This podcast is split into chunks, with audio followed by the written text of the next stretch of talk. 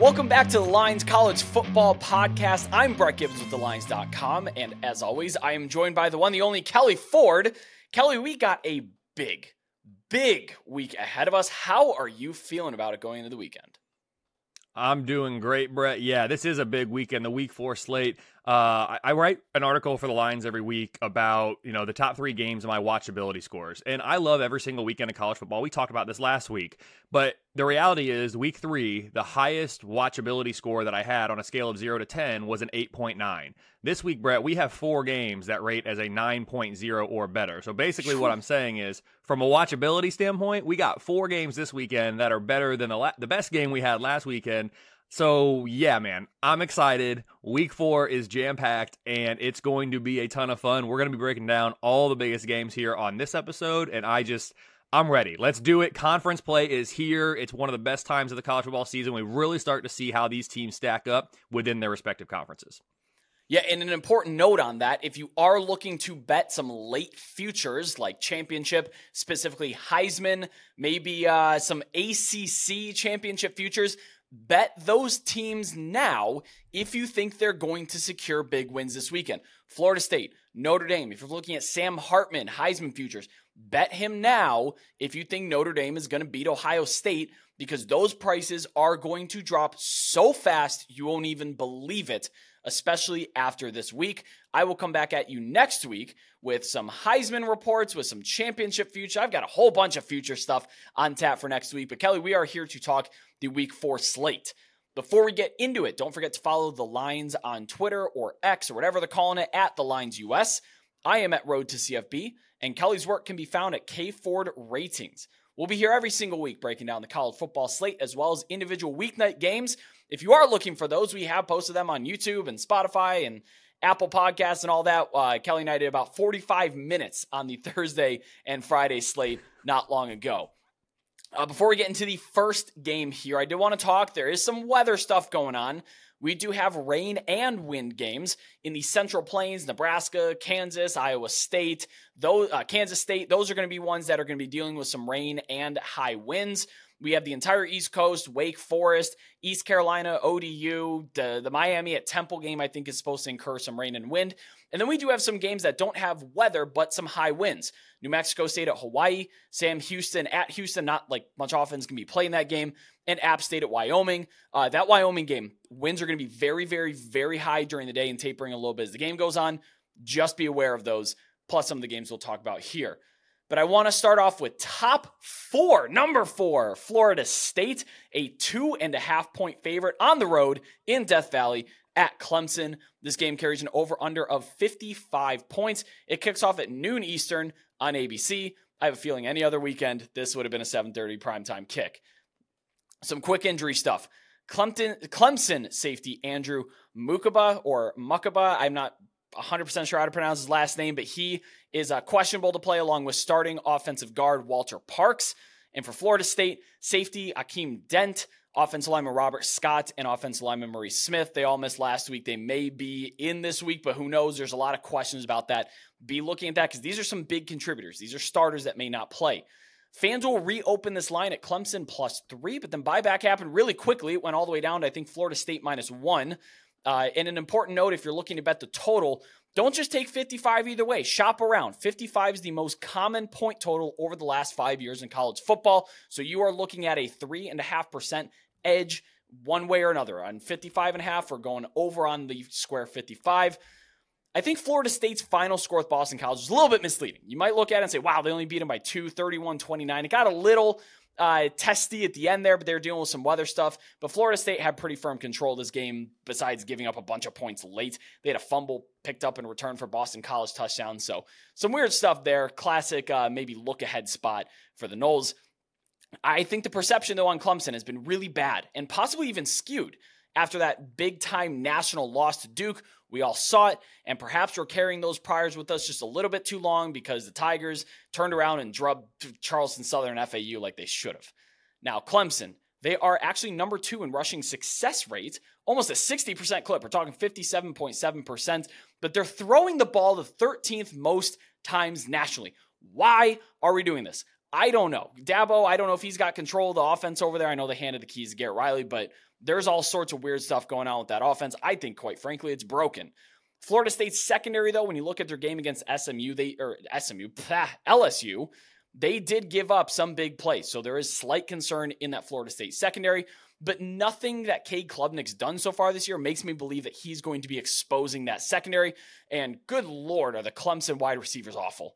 They're just so bad. They can't catch, they can't get separation. They're not explosive. it's a bad group. Florida State has already given up 15 rushes of 10 or more yards. That's 89th nationally. Like they they give up chunk plays. So Clemson doesn't have an opportunity to be able to run it with Will Shipley if they so please. But like I said, they like to throw the ball at their five star quarterback. I you know I, I need to know if they're going to keep it on the ground or if they're going to abandon it early if Florida State gets on them and shuts down a couple of runs. If Florida State shuts down the running game, good night Clemson. What do your numbers make of this gigantic ACC matchup? Yeah, Brett, it's the game of the year in the ACC. I don't care how we've gotten here. It's the one we've had circled all summer. I thought there'd be a good chance that one of these teams would have a loss coming in, but Brett, I didn't think it'd be Clemson. Uh, it was surprising to open the season. Now they've they've got to save their season. Coming into this year, my numbers assigned a 62% chance for Clemson to make the ACC championship game. They were my favorite in the conference. A 56% chance for Florida State. They were number two. Now the Seminoles are up to a 68% chance, and the Tigers are down to a 10% chance, Brett. With a win in this game, Florida State's chances to make the ACC championship game all the way up to 82%. With a loss, it's still a 50 50 proposition. Uh, they have a bit of an easier remaining uh, conference slate than, than, than, Clemson and some other contenders. Clemson, like I said, they're at 10% right now. With a win, it's up to 22%. So still not going to be an overwhelming favorite to make it, even with the head to head over Florida State. Again, because Clemson's been pow- downgraded in the power ratings and they have a more difficult conference slate uh, upcoming. With a loss, Brett, 3% chance that Clemson makes the ACC championship game. Essentially, they're out of this. I mean, they'd be 0 2 after two games. We haven't even gotten to October yet. It's just crazy. My numbers have Florida State minus three. It's a 59% win expectancy for the Seminoles. Brett, there's only a 32% chance that the average top 25 team would be 3 0 against Florida State's schedule right now. That's the second best in the country behind only Texas. The Seminoles are outscoring their opponents by 12.1 points per game more than would be expected of the average top 25 team against the Noles schedule. When you combine those two achievements, Florida State is number two in my most deserving rankings right now, behind only Texas. This is a team that has a very good resume to this point. Again, carried largely by the, the neutral site win against LSU to open the year, but that was a big win. They deserve credit for it, and they're getting it in my most deserving rankings. From a power rating standpoint, which is how we should be looking forward and trying to judge this game, Florida State's power rated number seven. They have the number nine offense in the country, the number 21 defense. The only negative that I can really talk about with the Seminoles right now is their most recent form. They're coming off by far their worst performance of the year. And you said it, it could have been a look ahead spot, that's for sure. But either way, wasn't great. 31 29 win at Boston College. The Noles are down 4.7 points from a week ago. Only Oklahoma State was downgraded more for me this past week. For Clemson, there have been more negatives than positives this season. There's no doubt about that. They entered the year number seven in the power ratings with the number 18 offense. Uh, the Tigers lost to Duke by 21 before picking up wins at home against FCS Charleston Southern and then a weak FAU team. The offense has been downgraded to number 30. The defense has rebounded, though, after a poor start. They're now back up into the top 10. Overall, I have Clemson number 15. This game should be strength on strength. Top 10 Florida State offense, top 10 Clemson defense. I do like the Seminoles defense more than the Tigers offense. This game's in Death Valley though, and I do expect that'll make a difference. However, maybe not as much of a difference at noon as it would have been if it was later in the day. And Brett, you said if this game's any other week, maybe it is a prime time game. Well, Clemson fans and that Clemson team sure wishes it was, I'm sure, because Death Valley at noon is not Death Valley at 8 p.m. So I have Florida State in this one. I have a minus three. It's a 41% chance that Clemson pulls off the upset uh, victory at home. If they fall to 0 2 in conference play, I, I, I talked about earlier, it's a knockout blow. I mean, the Tigers' season, their goals, essentially over, and we haven't even hit October, Brett. You would have told me this uh, coming in just even a month ago. I probably would have laughed at you and been like, there's no way. And here we are. My goodness, it could be bad for Clemson if they do not get the win in this game. Yeah, part of being a successful college football analyst, handicapper, whatever you want to call it, is being able to admit when you're wrong. And uh, I've done that. You've done that on this show about Colorado.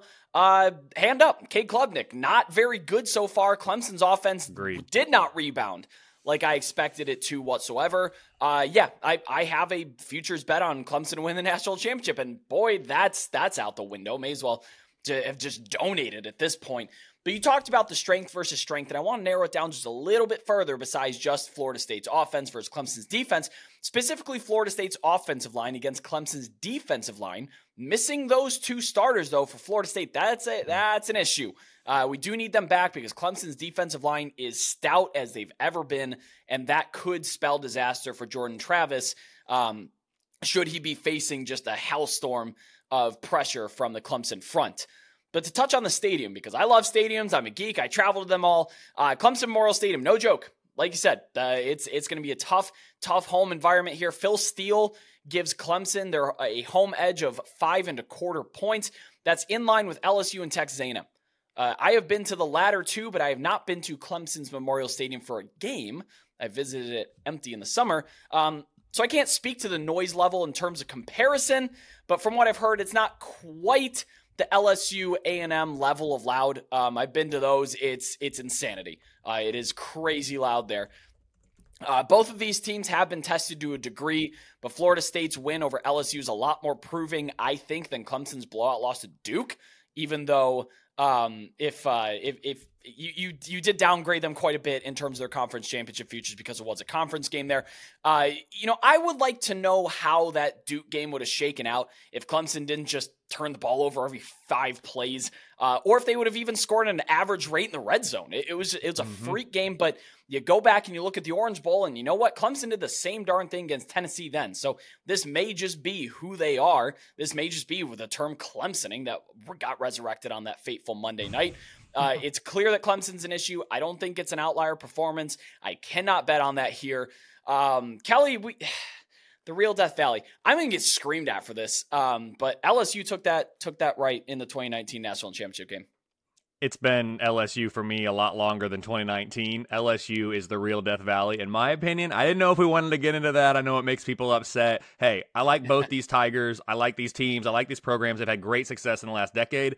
But if someone says Death Valley, I think LSU. I'm being honest. That's the I think first. Now I'm not from South Carolina. I'm sure those folks think of it differently. If someone says USC, I think Southern Cal. I don't think South Carolina. I know people down in that part of the country. Again, yeah. they say they say South Carolina. To me, the real Death Valley is LSU. However, this is a Death Valley too. Just doesn't have the same bite during the day as it does at night. Moving forward, uh, rivalry game, a, a terrific rivalry uh, we have the SMU Mustangs on the road at the TCU Horn Frogs. TCU is a six and a half point home favorite, has an over under of 63 and a half.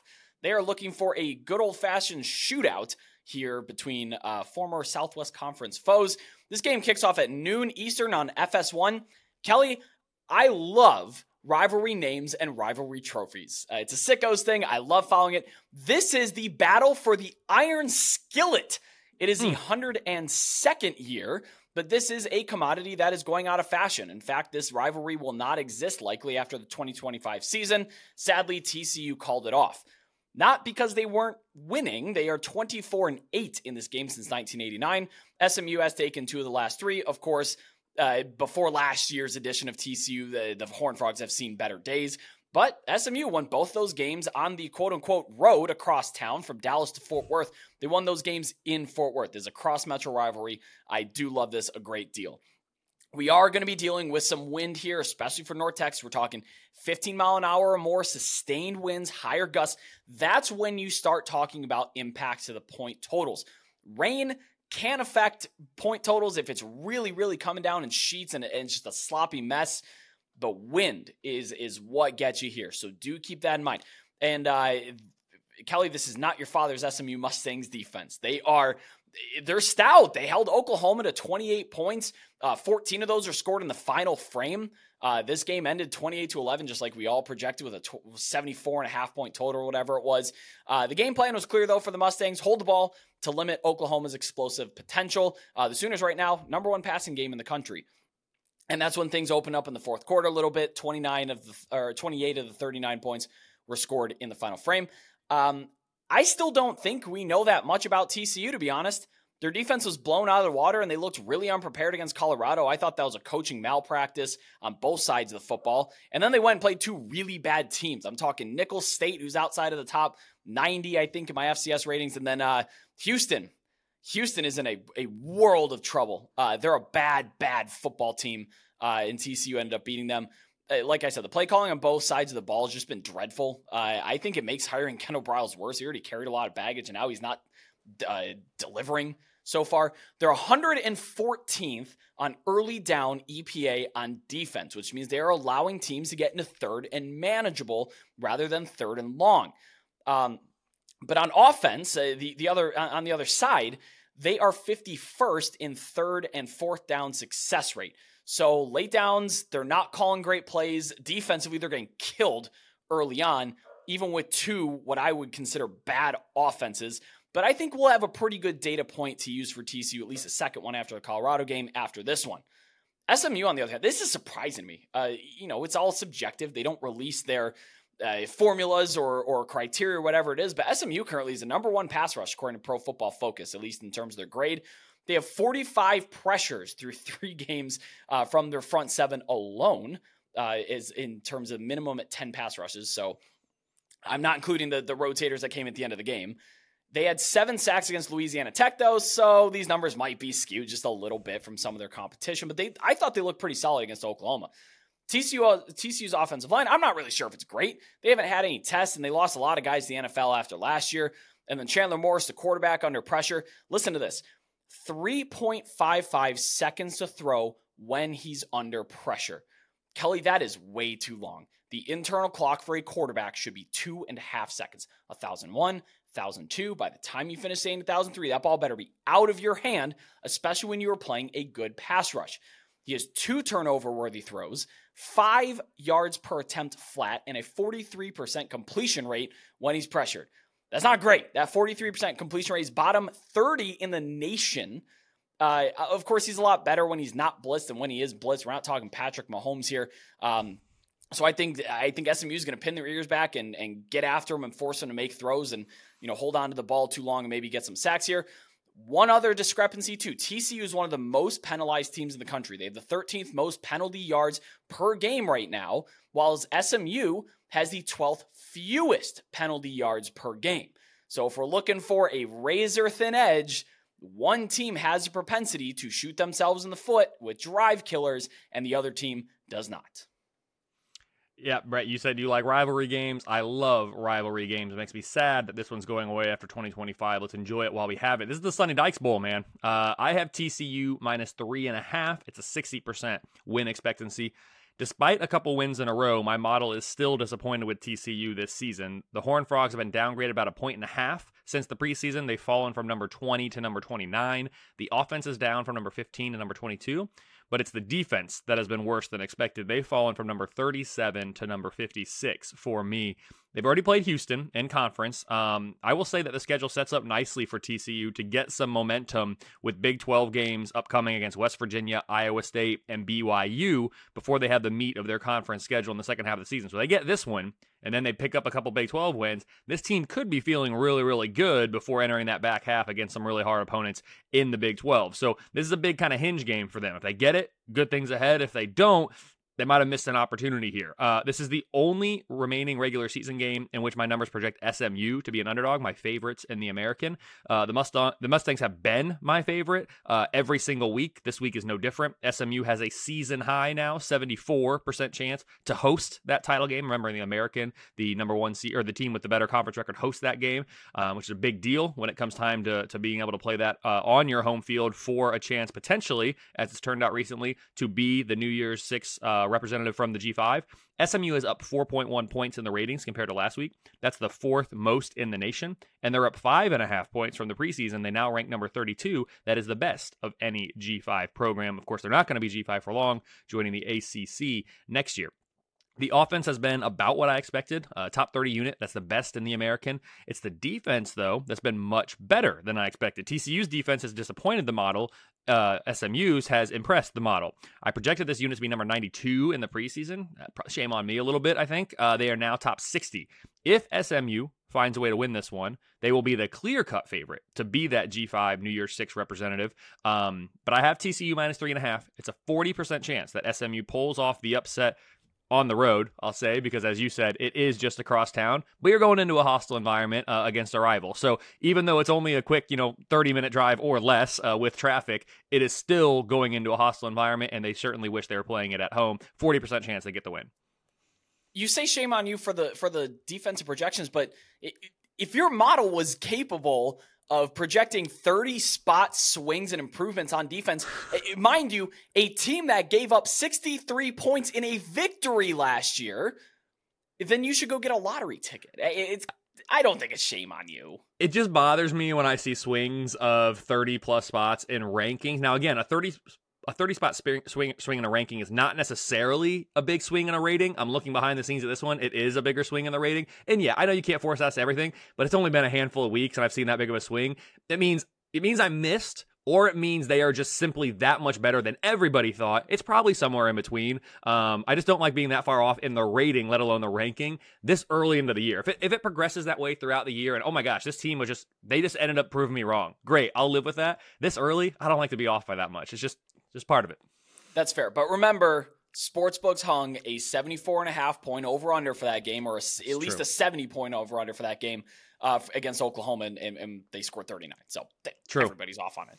Uh, if we're really boiling it down to the basic elements, we have a quarterback that is not great against pressure, facing the current top pass rush in the country, skewed as though it may be. I would call that not ideal.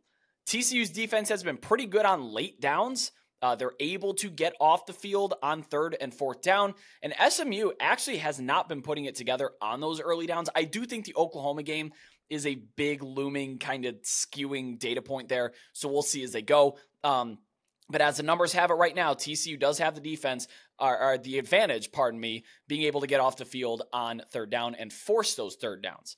The market liked SMU. Uh, this number is down from plus seven and a half at open, but then it hit five and a half and six, and then it rebounded, and, and now I'm seeing TCU back at seven in many places. Uh, I think I lean TCU with the points because the wind's going to affect the passing game, and, and that's where TCU is really vulnerable the most on defense. Um, again, maybe skewed a little bit from the Colorado game, but uh, you know I, would lean probably TCU with the points, uh, and then I would also probably lean the under. Um, I know TCU likes to run the ball; they're pretty efficient with it. But if we're talking about weather uh, issues here and we're talking about a pretty high over under, those are my leans. I don't actually have any plays in this game though. Kelley, I had to put this one on here. I, I had to. We, we have a week jam packed with six ranked matchups, and gosh darn it, I am going to put a MAC game in here. We have the Ohio Bobcats, your Ohio Bobcats, a 13 point favorite on the road at my Bowling Green State University Falcons. This game carries a lofty over-under of just 44 and a half points, and it kicks off at 3:30 p.m. Eastern on ESPN Plus. The under took a lot of money. Uh, it opened up at around 46. Again, now down to 45, 44 and a half. So people are betting the under there. Ohio is without their backup, CJ Harris. He's done for the season. That's a big deal because Rourke has been struggling with injuries, and if he can't go at any point this year, there was a pretty high safety net. CJ Harris was a pretty decent backup. Now we're talking about dipping into the third stringer territory. On the Bowling Green side, they have their own quarterback issues. Connor Bazelak missed the Michigan game with an injury. It's a maybe he could come back uh, this week. Camden Orth, the backup, he left with an injury in the second quarter against the Wolverines. And we've got Hayden Timosciek. He came in to play quarterback, the third stringer. Kelley, he's six foot seven. You're not going to miss him on the football field if he's out there. However, both Bazelak and Orth are listed on the depth chart for this coming week. Uh, but Scot Loeffler said he doesn't really know who's going to get the start, maybe healthy or not. I'm not a huge Connor Bazelak guy. Uh, so honestly, I'm not sure my handicap changes by all that much, regardless of who plays. Bazelak will throw for more yards. Maybe he'll be more accurate, more completions, but he's going to throw more interceptions. We've already seen that, that he is not ideal. Uh, but here's where here's where I'm going to get off the road a little bit. I'm not going to be talking numbers. I'm not talking player personnel. We're talking spots here. Ohio's coming off a big time home win against Iowa State. They won it 10 to 7. It was kind of gross, but hey, you're beating a Power 5 at home in the MAC. Last year, Marshall came into Bowling Green fresh off their upset of Notre Dame. Bowling Green won that game. It was their homecoming. I was there. This year, Ohio comes into Bowling Green fresh off their Iowa State upset, and it's Bowling Green's homecoming again. This is really the only time of year in which you get a packed Doyt Perry Stadium. Most of the year, 125 other schools trounce Bowling Green's game day. There's 8,000 people in the stands. It might be Tuesday night. There's like no tailgating to speak of. Most students watch these games from the bars. Personally speaking, I worked a lot of these games. But we're talking about the one time a year where there's going to be a full house at Doyt Perry Stadium, especially for Ohio. That's kind of this regional MAC East rivalry that Bowling Green really sees. I highlighted in my upset alerts piece an upset alerts piece that has eight and two record against the spread with the underdogs. I highlighted four of them this this week that have to do with scheduling uh, spots and, and weird things like that because it does affect the college game disproportionately. My numbers aren't going to back it up. I want to talk about your numbers because I think this is interesting. But because my numbers won't back it up, that's why it's kind of an upset pick.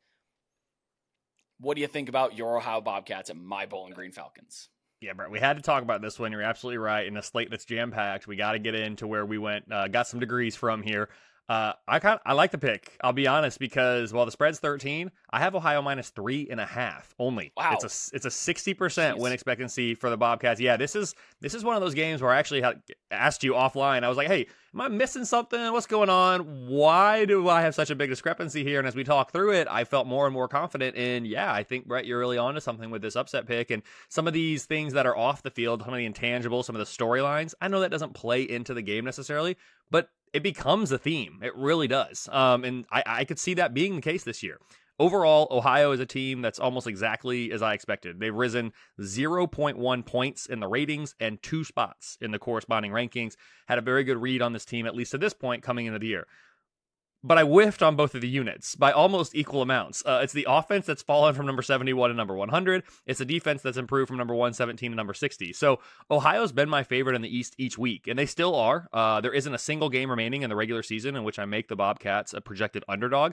Battle of the Bricks against Miami, Ohio is in Athens this year. That's at Ohio University. Uh, I think that's huge because I do think those are the two, quote, best teams in the East by my numbers. But first things first, before Ohio gets to that one, they got to take care of Bowling Green, and I do think they pose a serious threat as we talked about. Despite the one and two start, the offense and defense are both better than I projected for Bowling Green. The Falcons have improved from number 121 overall. They're now up to number 107. So still not great, but when you're in the MAC and you're fighting for a division title, number 107 is you, you can work with that. Uh, and if they continue to get better, it, it, will get better. That's third best in the division for now. They are behind the Bobcats and the Redhawks, as I said. Bowling Green's regular season win total projection has improved from 4.4 to 5.2. And the Falcons now have a 40% chance to go bowling by my numbers. That's up from a 21% chance in the preseason. So it's nearly doubled uh, in that time. My numbers give the Bobcats the edge on both sides of the ball. But the fact that it's in Bowling Green, the fact that it's homecoming, the fact that they're going to have a stadium full of people this weekend, it does make it interesting. I have Ohio minus three and a half, 40% chance Bowling Green pulls off the upset win at home on homecoming weekend. Ohio, I mentioned they currently have a 50% chance to make the MAC championship game up in Detroit. With a win, that jumps to 59%. With a loss, it's down to 35%. Bowling Green, of course, power rated lower, uh, 9% chance to make it currently. A win will more than double that, up to 20%. A loss drops it all the way down to 3% because now you're a game back and you've lost the tiebreaker to a team that I'm projecting to be better. So it makes sense that the numbers are going to say you're just about out of it with a loss, even though in reality, they're not. We know how crazy Maction can get, but that's what the numbers are saying right now. I'm not an aggressive better. Uh, people that have followed me for the past couple years know that uh, I'm a very conservative better. I like betting sides. I like betting totals. I I love me a good minus 110. I do not chase plus signs, but I'm sprinkling a little bit on the money line for Bowling Green on this one. I I really am. Uh, not a lot. I'm, I'm not putting a full unit down on that. Good God, no. Um, but I'm at least taking the points and putting a, a, small position on their money line as well. This is a very typical Bowling Green thing to do. I've seen it for years. They'll win this game and then they'll go lose to Akron or get their doors blown off by Buffalo. That's just what Bowling Green does. But yeah, hey, if you're if you're looking for an exciting upset pick to cheer on this week, uh, Bowling Green outright. Moving forward over to the Pac-12, we have number 22 UCLA at number 11 Utah. The Utes, as it stands right now, are minus four and a half point favorites. Now that will change dramatically and soon, and we'll get into that. There is an over under of 52 and a half points. This game kicks off at 3:30 p.m. Eastern on Fox. Uh, you have to go back to the first home game of 2020 to find the last time the Utes lost at home. Before then, if you're not counting the COVID year, let's try, uh, how about week three of 2018? This is a wow. team that does not lose at home ever. But the big question is is Cam Rising going to play? The medical staff said they'll make a decision Thursday. A little peek behind the curtain. We're recording this Wednesday night. I'm sorry, guys. This number is going to change when that information at least gets leaked out. Some professional betters here. And same deal with tight end Brant Kuithe. This game is a total information battle. Uh, if we see the line move toward UCLA in the coming days or, or coming hours at this point, then Rising is out. If the line favors Utah, he's in. Cut and dry, hands down. But let's talk about the things that we do know for certain. Dante Moore, how about him? The, the show has come to UCLA. He is the he has the number one quarterback passer rating when blitz this season. He is eating defenses alive. Utah is a man heavy uh, defense and coverages. They dare opposing receivers to beat them. They are confident in their athletes on the perimeter. UCLA has the wide receivers to contend. They added J. Michael Sturdivant in the offseason, really good crew. Um, and and man to man is a lot easier to decipher as a young quarterback.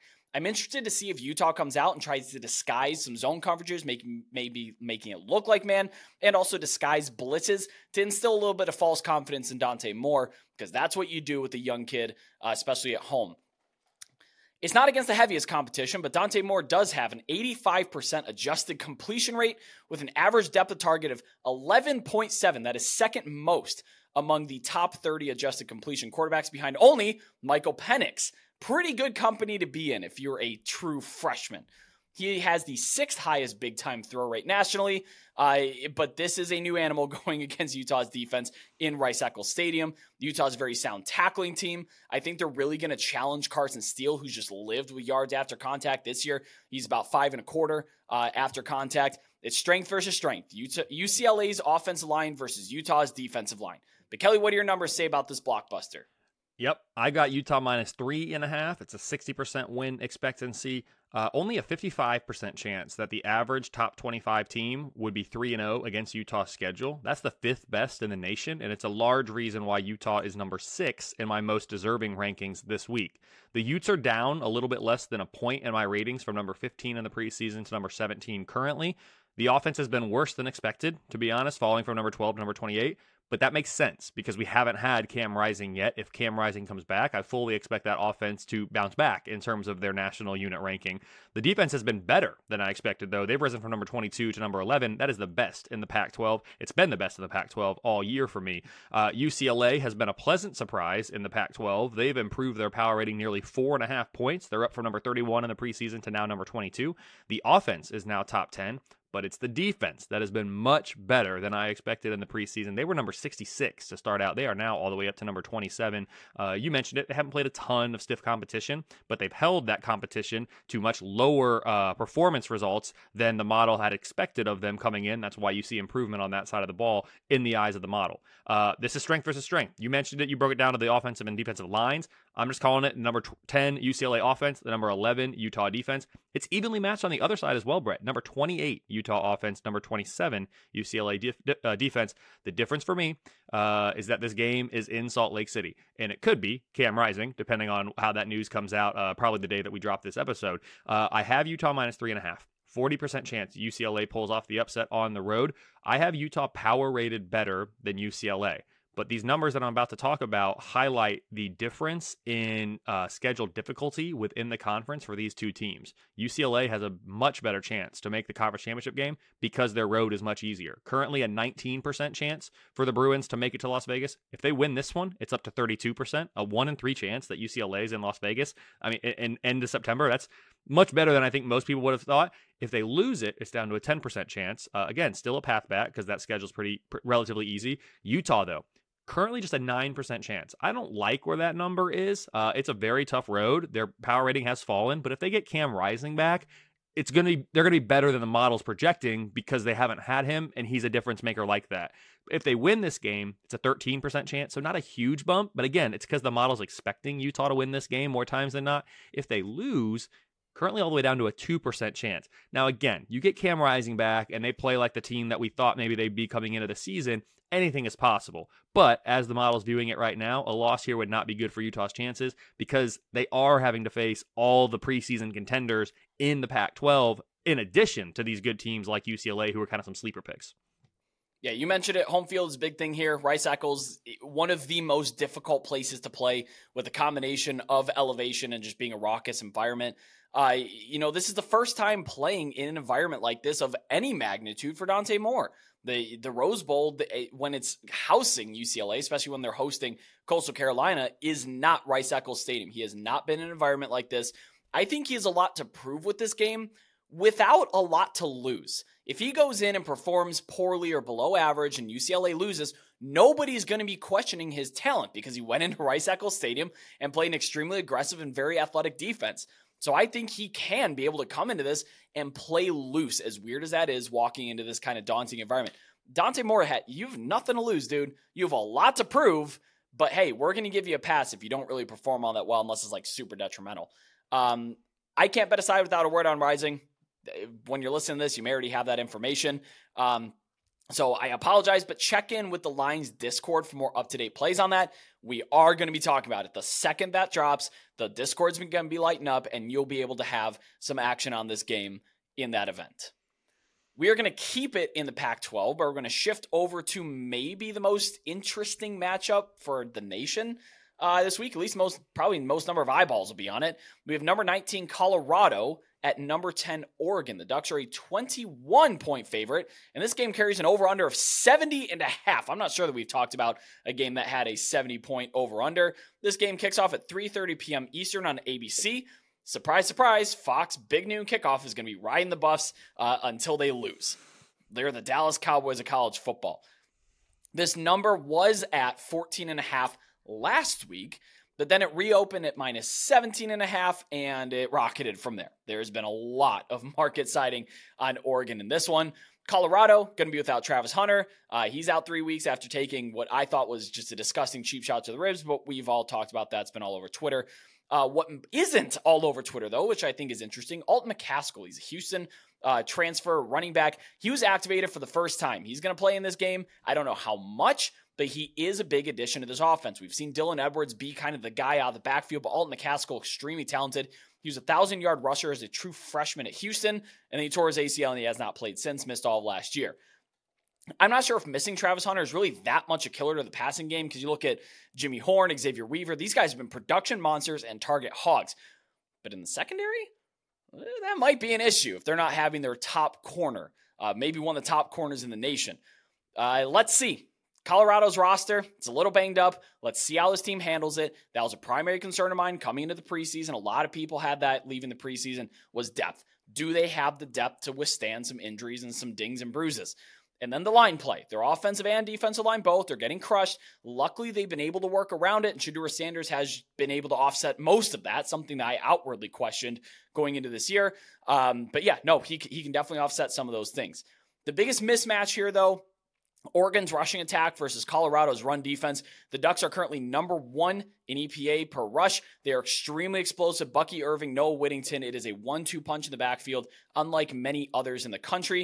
And then on the other side, Colorado's 108th in rushing EPA, 100th in rushing success rate allowed. So you saw that against TCU. Emani Bailey was just carving them up. You can get your yards.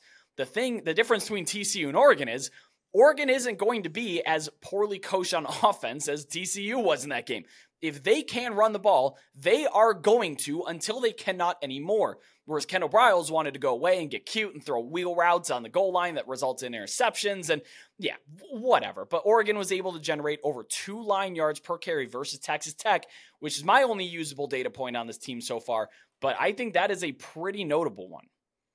Yeah, before I get into the predictive metrics, Brett, to preview this one, I want to start with the resumes. Oregon is number 11 in my most deserving rankings. They have the 12th best record achievement um, and the 7th best relative scoring margin. Colorado's number four in my most deserving rankings. They have the fourth best record achievement. If Colorado finds a way to win this one, they're going to have a case for the number one spot in my most deserving rankings next week, which is just kind of crazy to think about because you think about what were the preseason expectations, you know, where was the team power rated, all those things. But you won't be able to argue the results that they've had and the performances that they put together in terms of their win loss record on the field if they win this one through four weeks of the season. Switching gears to the predictive side, uh, you mentioned last week the line was like 14 and a half or something like that. Now it's up to 21. Last week, my line was Oregon minus 20. This week, my line is Oregon minus 21 and a half. It's a 93% win expectancy for the Ducks, so I did not change nearly as much as Vegas did. And again, I know that is uh, really heavily informed by what the public perception is of Colorado in that performance against Colorado State. My model actually didn't change that much because it was trying to catch up to Colorado. Then we saw what we saw, and it was like, okay, well, actually, maybe we are in about the right spot with Colorado. They actually fell a little bit for me. The Ducks are up 5.7 points in my power ratings compared to the preseason. That's the 10th best um, uh, improvement nationally. They were ranked, or they're ranked number five uh, in, in the preseason. I suspected this offense would be good but I didn't realize how good. The Ducks offense is now up to number two behind uh, only USC, a, a fellow Pac 12 conference foe there. The defense has improved 10 spots. They're up to number 34 nationally. Colorado's 3 0. Their three wins are two more, 2.0 more than my preseason realistic expectations projected to this point. Uh, again, I was too low yeah. on them. Same with USC last year. That 2.0 plus differential is number one in the entire country. Put another way, there's no team that is exceeding preseason realistic expectations more than Colorado to this point of the year. Colorado's up 8.6 points in my power ratings compared to the preseason. Only Oklahoma has been upgraded more this season.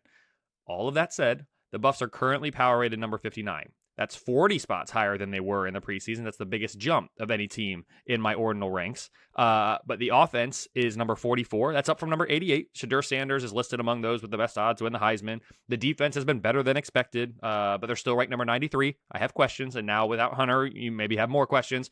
Uh, for as good as a story as Colorado's been, and I say that from the national media narrative. Um, I personally find it somewhat tiresome, but that's okay because everyone likes to talk about it. And so we're going to keep doing it.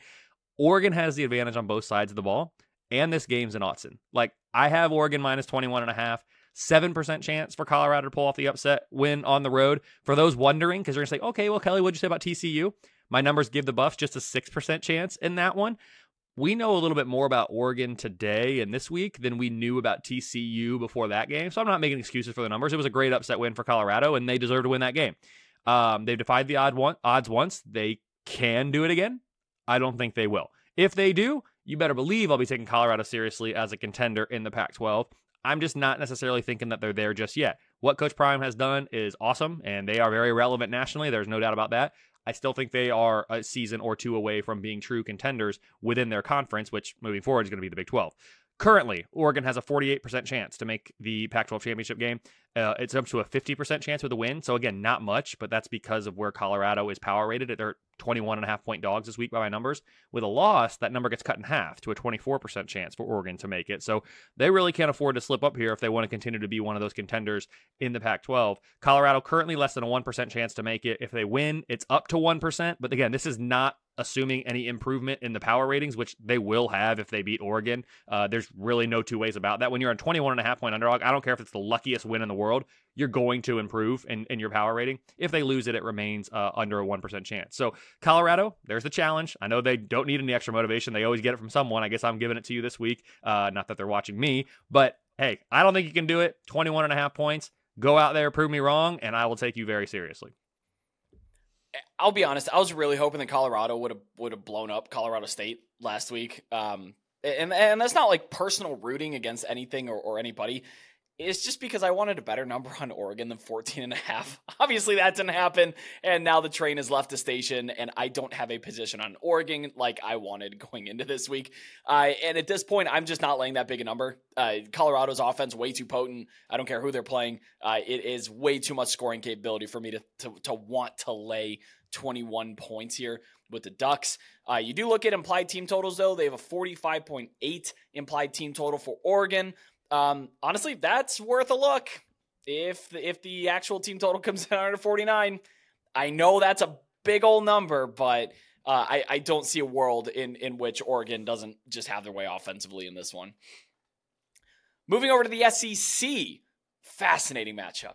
Like, just th- this is going to be more fun to watch, I think, as a fan and for predictive moving forward as it is maybe if you have position in this game. But we have number 15 Ole Miss on the road at number 13 Alabama. They are uh, the Tide are a six and a half point home favorite, and this game has an over under of 55 and a half points.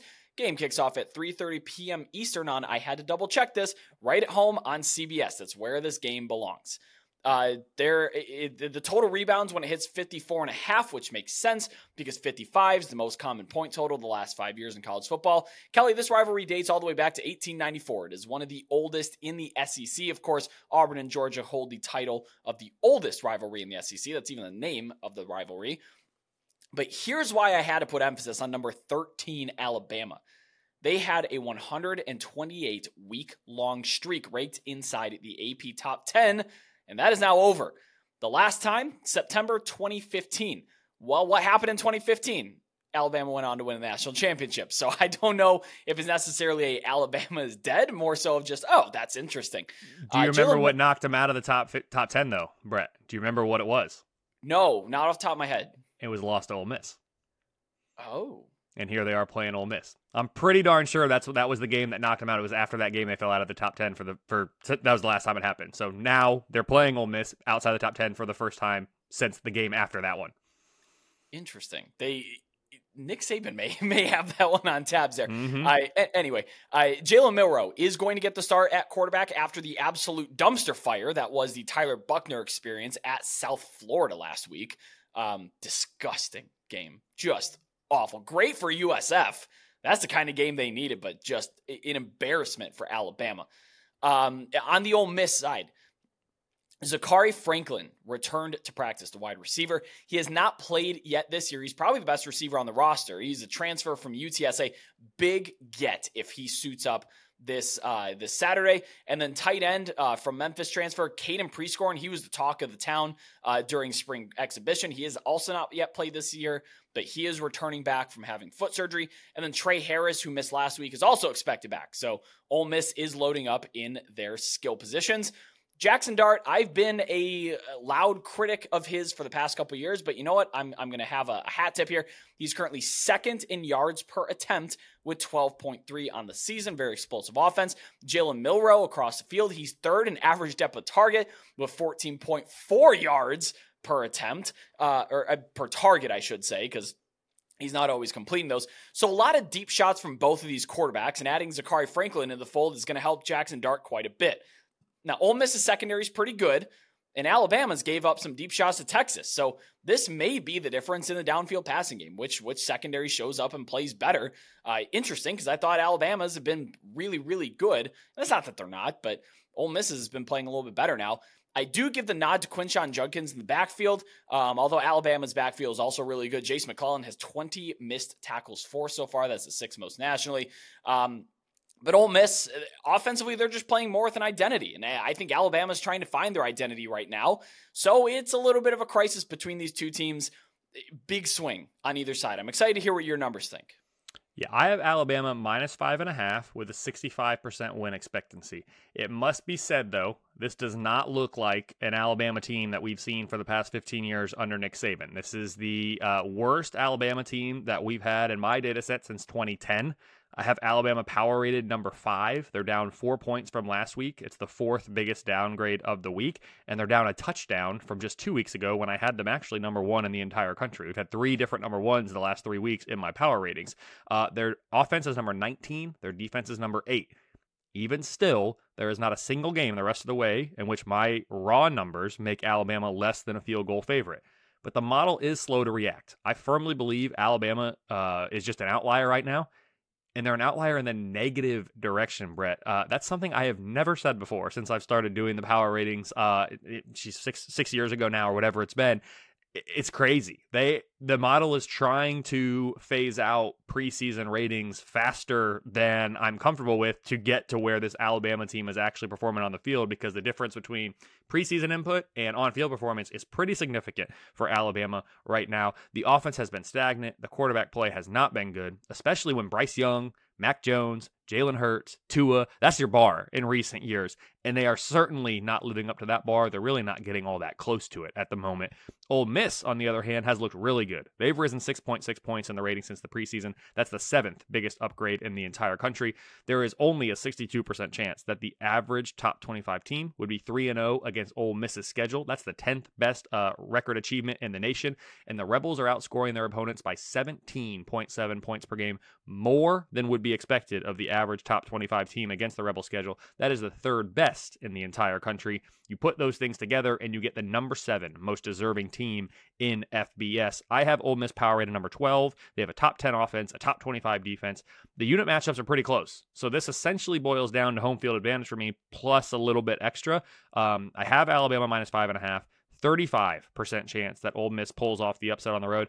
I'll be honest, Brett, I'm a little bit surprised that Vegas has Alabama as a larger favorite than I do. When I made my number, I always look at mine first before the Vegas lines. When I made my number, actually, I make them before they come out, I guess, on Sundays. Um, but when I'm looking at it and I see that, I'm like, wow, I fully expected the line to be closer than what it is because I was expecting the public to be reacting even more strongly than my model to that performance that we saw at USF last year. Alabama still despite the struggles and again i've explained maybe some of the models blind spots here for for alabama coming in or currently a 41% chance to make it to Atlanta. That's best in the SEC West. If they win this one, it's up to a 52% chance. So they would become more likely than not to make it to Atlanta, which is still kind of a weird thing to say given what we've seen the last two weeks. If they lose, it's down to a 21% chance, which is probably the lowest percent chance we've seen for an Alabama team this early in the year to make it to Atlanta since maybe 2015. I don't know, a year that they went on to win the national championship. Ole Miss, 15% currently to make it to Atlanta, 32% with a win at more than doubles. If they lose, it is down to 6% because now you're a game behind Alabama. You've lost that tiebreaker, and you're not as highly power rated as Alabama. Yeah, I, am going to start getting some bets here. Um, I haven't thrown out a lot this episode, but I, I do have some swings on this one. Uh, and there's a lot of reasons to lean Ole Miss in this with the points. And maybe I even do if it hits seven, above seven. I don't know if that will come back, but honestly, this game's in Tuscaloosa, and I have a lot of hesitancy with that. It's not easy to walk into that stadium and win, especially when you're a big time opponent and a division rival. I I do like the prospect of the over, given that both of the teams like to gun it downfield and, and both can allow deep shots. It depends um, how well the secondary is playing here. Here's the bet that I kind of like. I like over 27 and a half points in the first half. Uh, it can be found uh, at even money at DraftKings. Uh, last I looked, not bad. I, I, do like over 27 and a half. I think both of these teams are going to be out uh, slinging it deep. Uh, Ole Miss is going to try to get the upper hand deep by by trying to get the explosive plays. Look, if Lane Kiffin is right about there being a new defensive play caller at, at Alabama, the fact that even noticed that is is great the fact that he released it to the public is less great. But if there is a new defensive play caller in Tuscaloosa, then they may need some time to adjust if he hasn't been the play caller all year. So I first half 27 and a half points over uh, that's that's my play for this one. All right, Kelly from the SEC West to the Big 10 West. Uh, this is this has the potential to be a really gross game. We have number 24 Iowa on the road at number 7 Penn State. The Nittany Lions are 14 and a half point home favorites, and this game carries an over under of 40 and a half points. This game kicks off at 7:30 p.m. Eastern on CBS and Paramount Plus, and this is the Penn State whiteout game. Now, they had to stop scheduling top teams like Ohio State for the whiteout, uh, thanks to a really poor record during them. They they were actually seven and eight before they've kicked off a three game win streak that included a hapless Minnesota team uh, and a down Auburn squad in the past two years. There is a chance of rain and some wind for this game early on. It's not a washout or a super big wind event, but definitely something to keep an eye on. I was also going to be without a few pieces. Starting running back Kaleb Johnson may not play, and also their backup, Jaziun Patterson, is out for this game confirmed. Uh, the Nittany Lions took money here through minus 14, but the total didn't change. That remained the same. So basically, Iowa's team total just continued to tick down. It goes against everything I believe in with every fiber in my body. But Kelly, I bet over 40 points.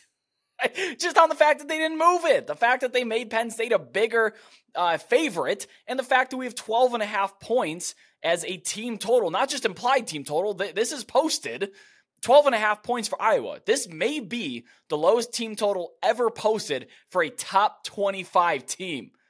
What do you make about this one? I make this two really good defenses. Um, and so I, I, again, I know what you're saying about going over. I hope for your sake you're right. You very well could be. Uh, but right now I have Penn State minus 16. It's an 87% win expectancy. The Nittany Lions came into the year power rated number nine with the top 20 offense and then in a top five defense. They're now power rated number six. This is a good team. Uh, top 15 offense and the number four defense. So they've had improvement across the board. Penn State's number 11 in my most deserving rankings. They have the 11th best record achievement and the fifth best relative scoring margin. If Drew Allar plays like a five star quarterback uh, that he is coming out of high school and now looking like potentially earlier this year, the CFP is the limit for this team. Like they can make the CFP because they have the talent across the board if they get that consistent high level play at quarterback. Iowa is currently my favorite in the West for the first time this year. They're edging out Wisconsin just by decimal points, but they are showing up now on my uh, conference championship pro- projection graphic for the first time. Hawkeyes are number 20 in my most deserving rankings. They're number 33 in my power ratings. Iowa has the number one defense in the nation. I said Penn State's is number four. Uh, the Big Ten actually home to four of the top five defenses by my numbers, with Georgia sneaking in there as well. Um, but the problem for Iowa, as it has been for I don't even know how long now, is the offense. Uh, I have them number 83. They came into the year number 86, so really not much change from what they had been. That to me is the difference in this game. The game's in Happy Valley, yes. Uh, I just don't think the Hawkeyes are going to be able to score enough points. That's why the line is what it is. And I hope for my sake I'm wrong on that a little bit so that you can get that over 40. Um, but I just I don't think Penn State's going to be sweating it. I got a minus 16. It's a 13% chance that Iowa gets the win on the road. This is interesting. I, I, talked about earlier UCLA being a worse team by the numbers than Utah, but having a better chance to make it to the Pac 12 championship game. Similar thing here but for a different reason. Because for at least this last year, the Big Ten still has divisions. And Iowa, out of the weaker West, I mentioned they're my favorite. They have a 39% chance to make it to Indianapolis. If they win this game, because they're not expected to, it jumps to 57%, nearly doubles. Uh, if they lose, it only falls to 37%. Because, yes, it's a conference loss, but it's not a division loss. And this is a game that the numbers aren't expecting them to win anyway. Penn State, on the other hand, so so Iowa basically has a big upside and very little downside. Penn State totally opposite. They have a 31% chance to make it to Indy right now. That's second best in the Big Ten East, above Michigan, which that in and of itself is a storyline for me currently. If they win it, it's a 33% chance, so they get a 2% bump. Again, it's a conference win, but it's not against Ohio State or Michigan. That's what the model cares about right now for Penn State. If they lose, it drops all the way to a 10% chance because, yeah, now you've lost a game and you basically have zero margin for error against Ohio State and Michigan because if you lose to one of them, now you're a game back from them and you've lost the tiebreaker. Just forget about it at that point. So um, Penn State has to get the win to to keep their Big Ten hopes alive. Iowa, if they get it, it's a huge it's a huge bonus, but it's not required. This feels gross. I told you I bet over 40. I also played over Iowa's 12 and a half team total. Oh. I know, I, I know, I know. I I'm not sure I'll ever get another opportunity to bet a top 25 team by my numbers at this number. I, I'm just not. Look, it this has the potential to be very stupid. I'm going to get a lot of mean things said to me, especially if Iowa loses. It, this is going to be the most obvious bet I've ever lost should it lose. But I'm kind of confident that it doesn't. That's why I'm putting my face on camera and publishing this on the internet for all to see for the rest of time, saying that I bet over Iowa's 12 and a half team total and over 40 points on the road at Penn State. Now, Penn State, they've given up some explosive runs. They've allowed 10 rushes of 10 or more yards. That's 42nd with a million other teams. But, you know, they're not completely locking it down there. And Iowa does have five 20 plus yard rushes, which is the 30, first most nationally. I know they're missing their guys. I just, I don't know. I'm, I'm doing it. I'm, I'm doing it with my gut. This is this is gonna look so bad next week. It, uh, Saturday night could come around. I'm just gonna look like an idiot, or it hits, and and I'm very happy with that. So, for those that watch our videos for the picks, and for those that watch our videos to tail whatever we're doing here, tail this one at your own peril. It's my bank account that loses if this bet doesn't cash. Um, maybe my credibility too. We'll see. But yeah, I you know what? I bet over FIU's team total, and that worked out just fine. And here we are, week four. You, you know what I'm going to say about it though, Brett is 12 and a half is not a big number, obviously. No, it, all, all two takes, touchdowns. Well, missed and, an extra point, and this defense for Iowa, I mean, they're basically good for a touchdown a game. I mean, at this yeah, point, and, and if the special teams. and if the special teams can get a block punt or something, like it doesn't need to be the offense that scores these points. There was no qualifier there, so I will give you that. On the surface, it sounds worse than I think it is, and I understand that's where your confidence is probably stemming from because Drew Allar still is an unproven commodity. Yes, he's talented, but hey, you know this, this is what is this his first Big Ten? Did he play start any Big Ten games last year? I don't believe no. so. This is his first. Oh, sorry, they just played. They just played on the road at Illinois. Well, this yeah. is first Big Ten game at home. Again, who knows? He could be a little nervous. There's so many people in there. Yes, they they're rooting for him, but uh, my point is, I'm trying to give you some reassurances. I don't love it on the surface just because of the things we talked about, but I can see the path, and it's not as narrow as you might think just at face value. Yeah, Iowa has a lot more ways to score than just Cade McNamara uh, or just a run game or or whatever. And and and betting the over 40 points does factor into the, the, the, the equation that Penn State's offense may be really good and be able to score on Iowa enough for Iowa to just crack that team total and then the over goes over. It's a correlated play. That's what I'm doing. I'm sorry, everybody. I, I hope this is the only time I have to apologize for a play, but yeah, I'm I'm doing it. Love it. And then our last FBS game before we do our FCS game, which also an electric slate there. But we've got the number six Ohio State Buckeyes, three point favorites on the road at number nine Notre Dame. This game carries an over under of 55 and a half points. It kicks off at 7:30 p.m. Eastern on NBC. And this is college game days pick. You can go ahead and read my write up on it. Kelley does the NBC prime times, and I do the college game day prime times. And well, this one had a little bit of overlap this week, but I wrote about Ohio State and Notre Dame, and we're going to talk about it a little bit in a little bit more brevity than I went into. If you're if you're looking for really in depth, I'm talking position by position. I have about 1,300 words on this matchup at thelines.com. Now, I went to South Bend last week for a little bit of Notre Dame scouting kidding about scouting, but it was a lot of fun. I went with my dad. It was a really enjoyable time. Uh, Notre Dame Stadium is one of the cathedrals of college football, one of the great places to see football played there. Uh, and I love the movie Rudy, so it was really cool to see all the all the bits from that in person. And to be honest, I saw some holes with Notre Dame. They had some trouble defending the run, specifically between the tackles against Central Michigan, who's not overly explosive. And then they had a couple of guys run free too. And, and Central Michigan had their backup quarterback in there. Bert Emanuel Jr. was sick and didn't play and then they couldn't connect on those, but there were some receivers that were open down the field. Gonna be honest, Ohio State's not gonna be missing those downfield throws. Those are going to be long connections. But Ohio State has their own holes too. Tackles aren't great. Josh Simmons, the transfer from San Diego State, he's committed three penalties and allowed three pressures already this year against some really suspect competition. And he grades out really poorly in PFF's run blocking grades. Um, I think that's the biggest loss of, uh, or biggest weakness along their offensive line. And then on the defense, the pass rush gets pressure, but they're not getting home. Jack Sawyer and JTT, they, they just need to close the deal. They're getting there. They're putting pressure on, but there's not been a lot of sacks to show from it. And, and God, they played Youngstown State. There needs to be some sacks on the stat sheet here that just aren't there yet. So a couple of concerns to Ohio State. Now, if Notre Dame's front four can get pressure on Kyle McCord, and they don't allow for time for those deep routes to develop specifically with Marvin Harrison Jr. Emeka Egbuka, it could be a really, really long day for Ohio State. Um, but I think the Buckeyes can negate that by rushing with Trey Henderson. He's a home run hitter. They can run it in between the tackles with gap schemes and zone schemes, and he, he's a threat to, to hit a home run on every single time he touches the ball, just like Audric Estime across the way. But I think Ohio State's run defense is really solid. Benjamin Morrison, he's an All American corner. He's going to see plenty plenty of Marvin Harrison Jr., and they are going to target him and, and, make sure that he gets involved in the game. But I'm looking at Emeka Egbuka and Julian Fleming and uh, some of the other guys here to have better opportunities, maybe bigger opportunities in this game. I think they're going to have to step up pretty big for the Ohio State offense to continue its role. And the Buckeyes have given up yards through the air, but they do limit explosive plays. That's part of Jim Knowles' aggressive defense. They like to blitz, they like to rush the passer, and they'll give you the short dink and dunk yards because they're backing their corners off and safeties off to give them a little bit more of a berth there.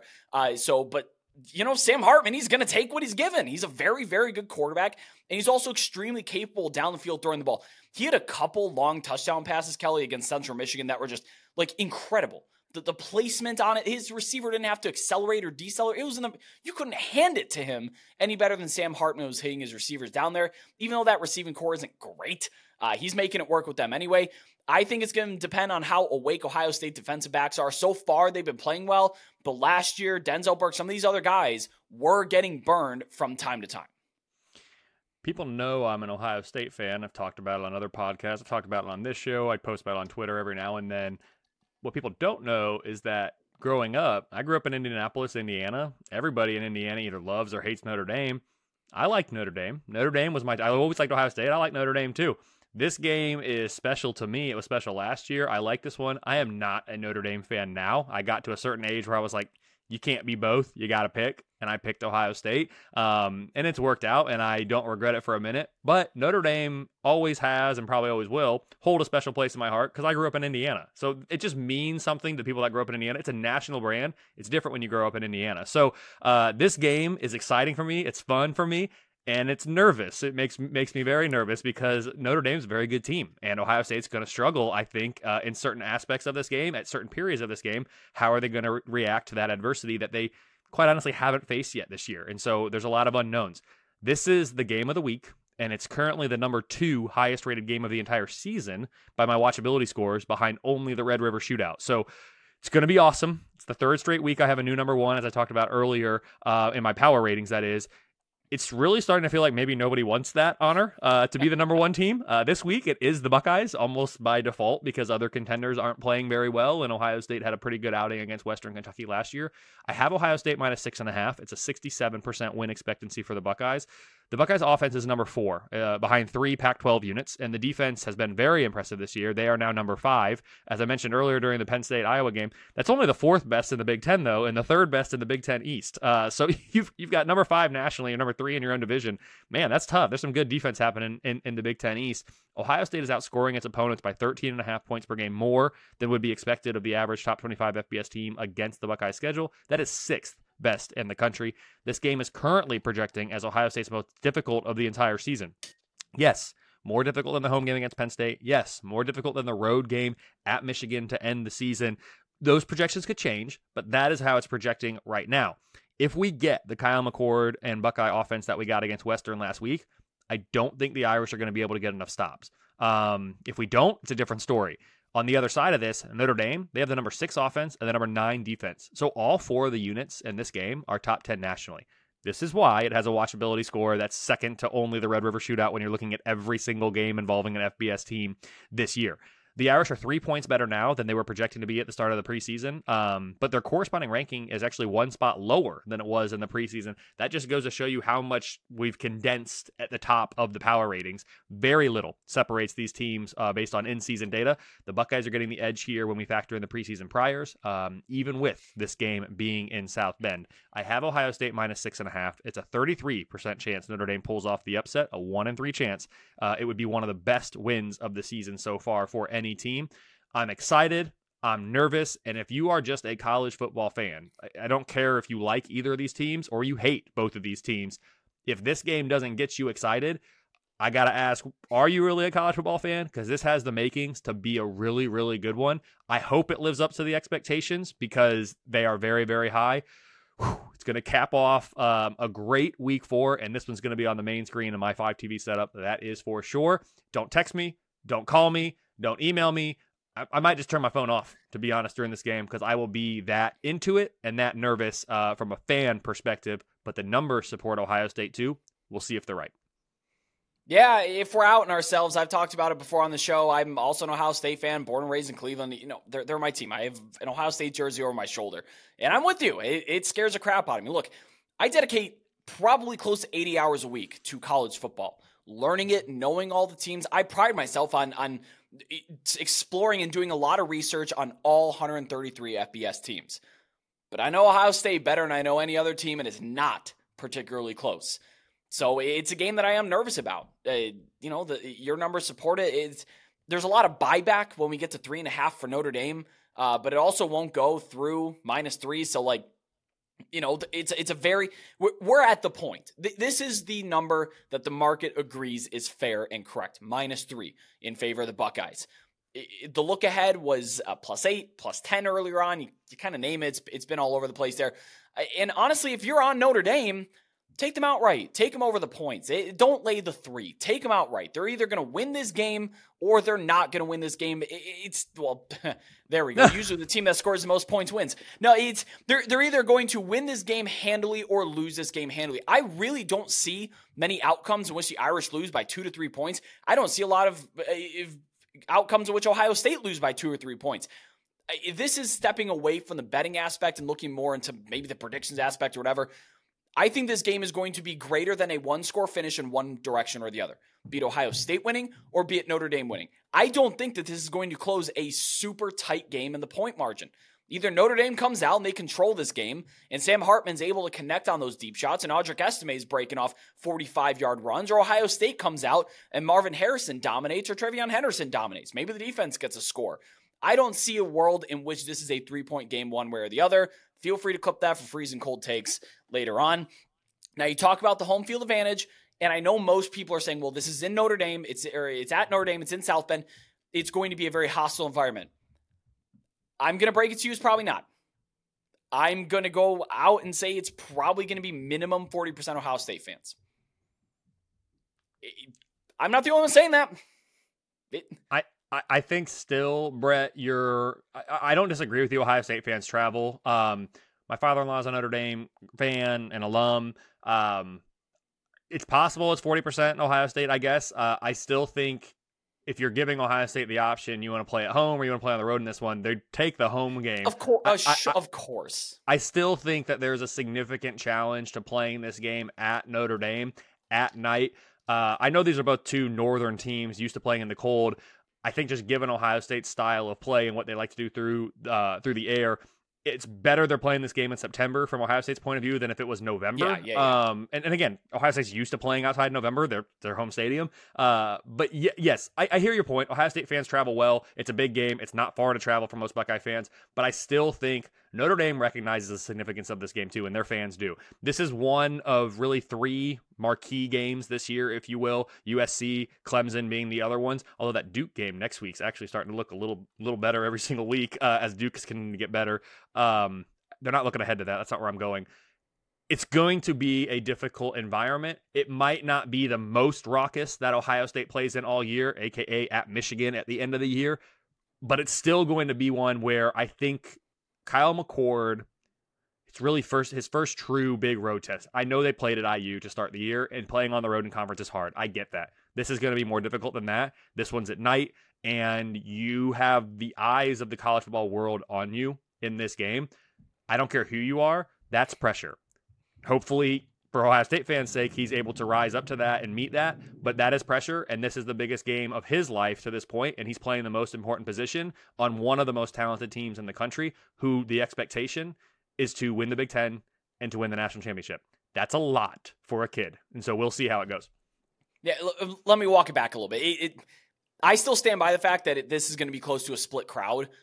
Of course, no, it's not going to be an easy, nice environment to him not by not by any stretch. But I just think for those thinking it's going to be a complete overshot, Notre Dame is just beating down them like a Penn State whiteout.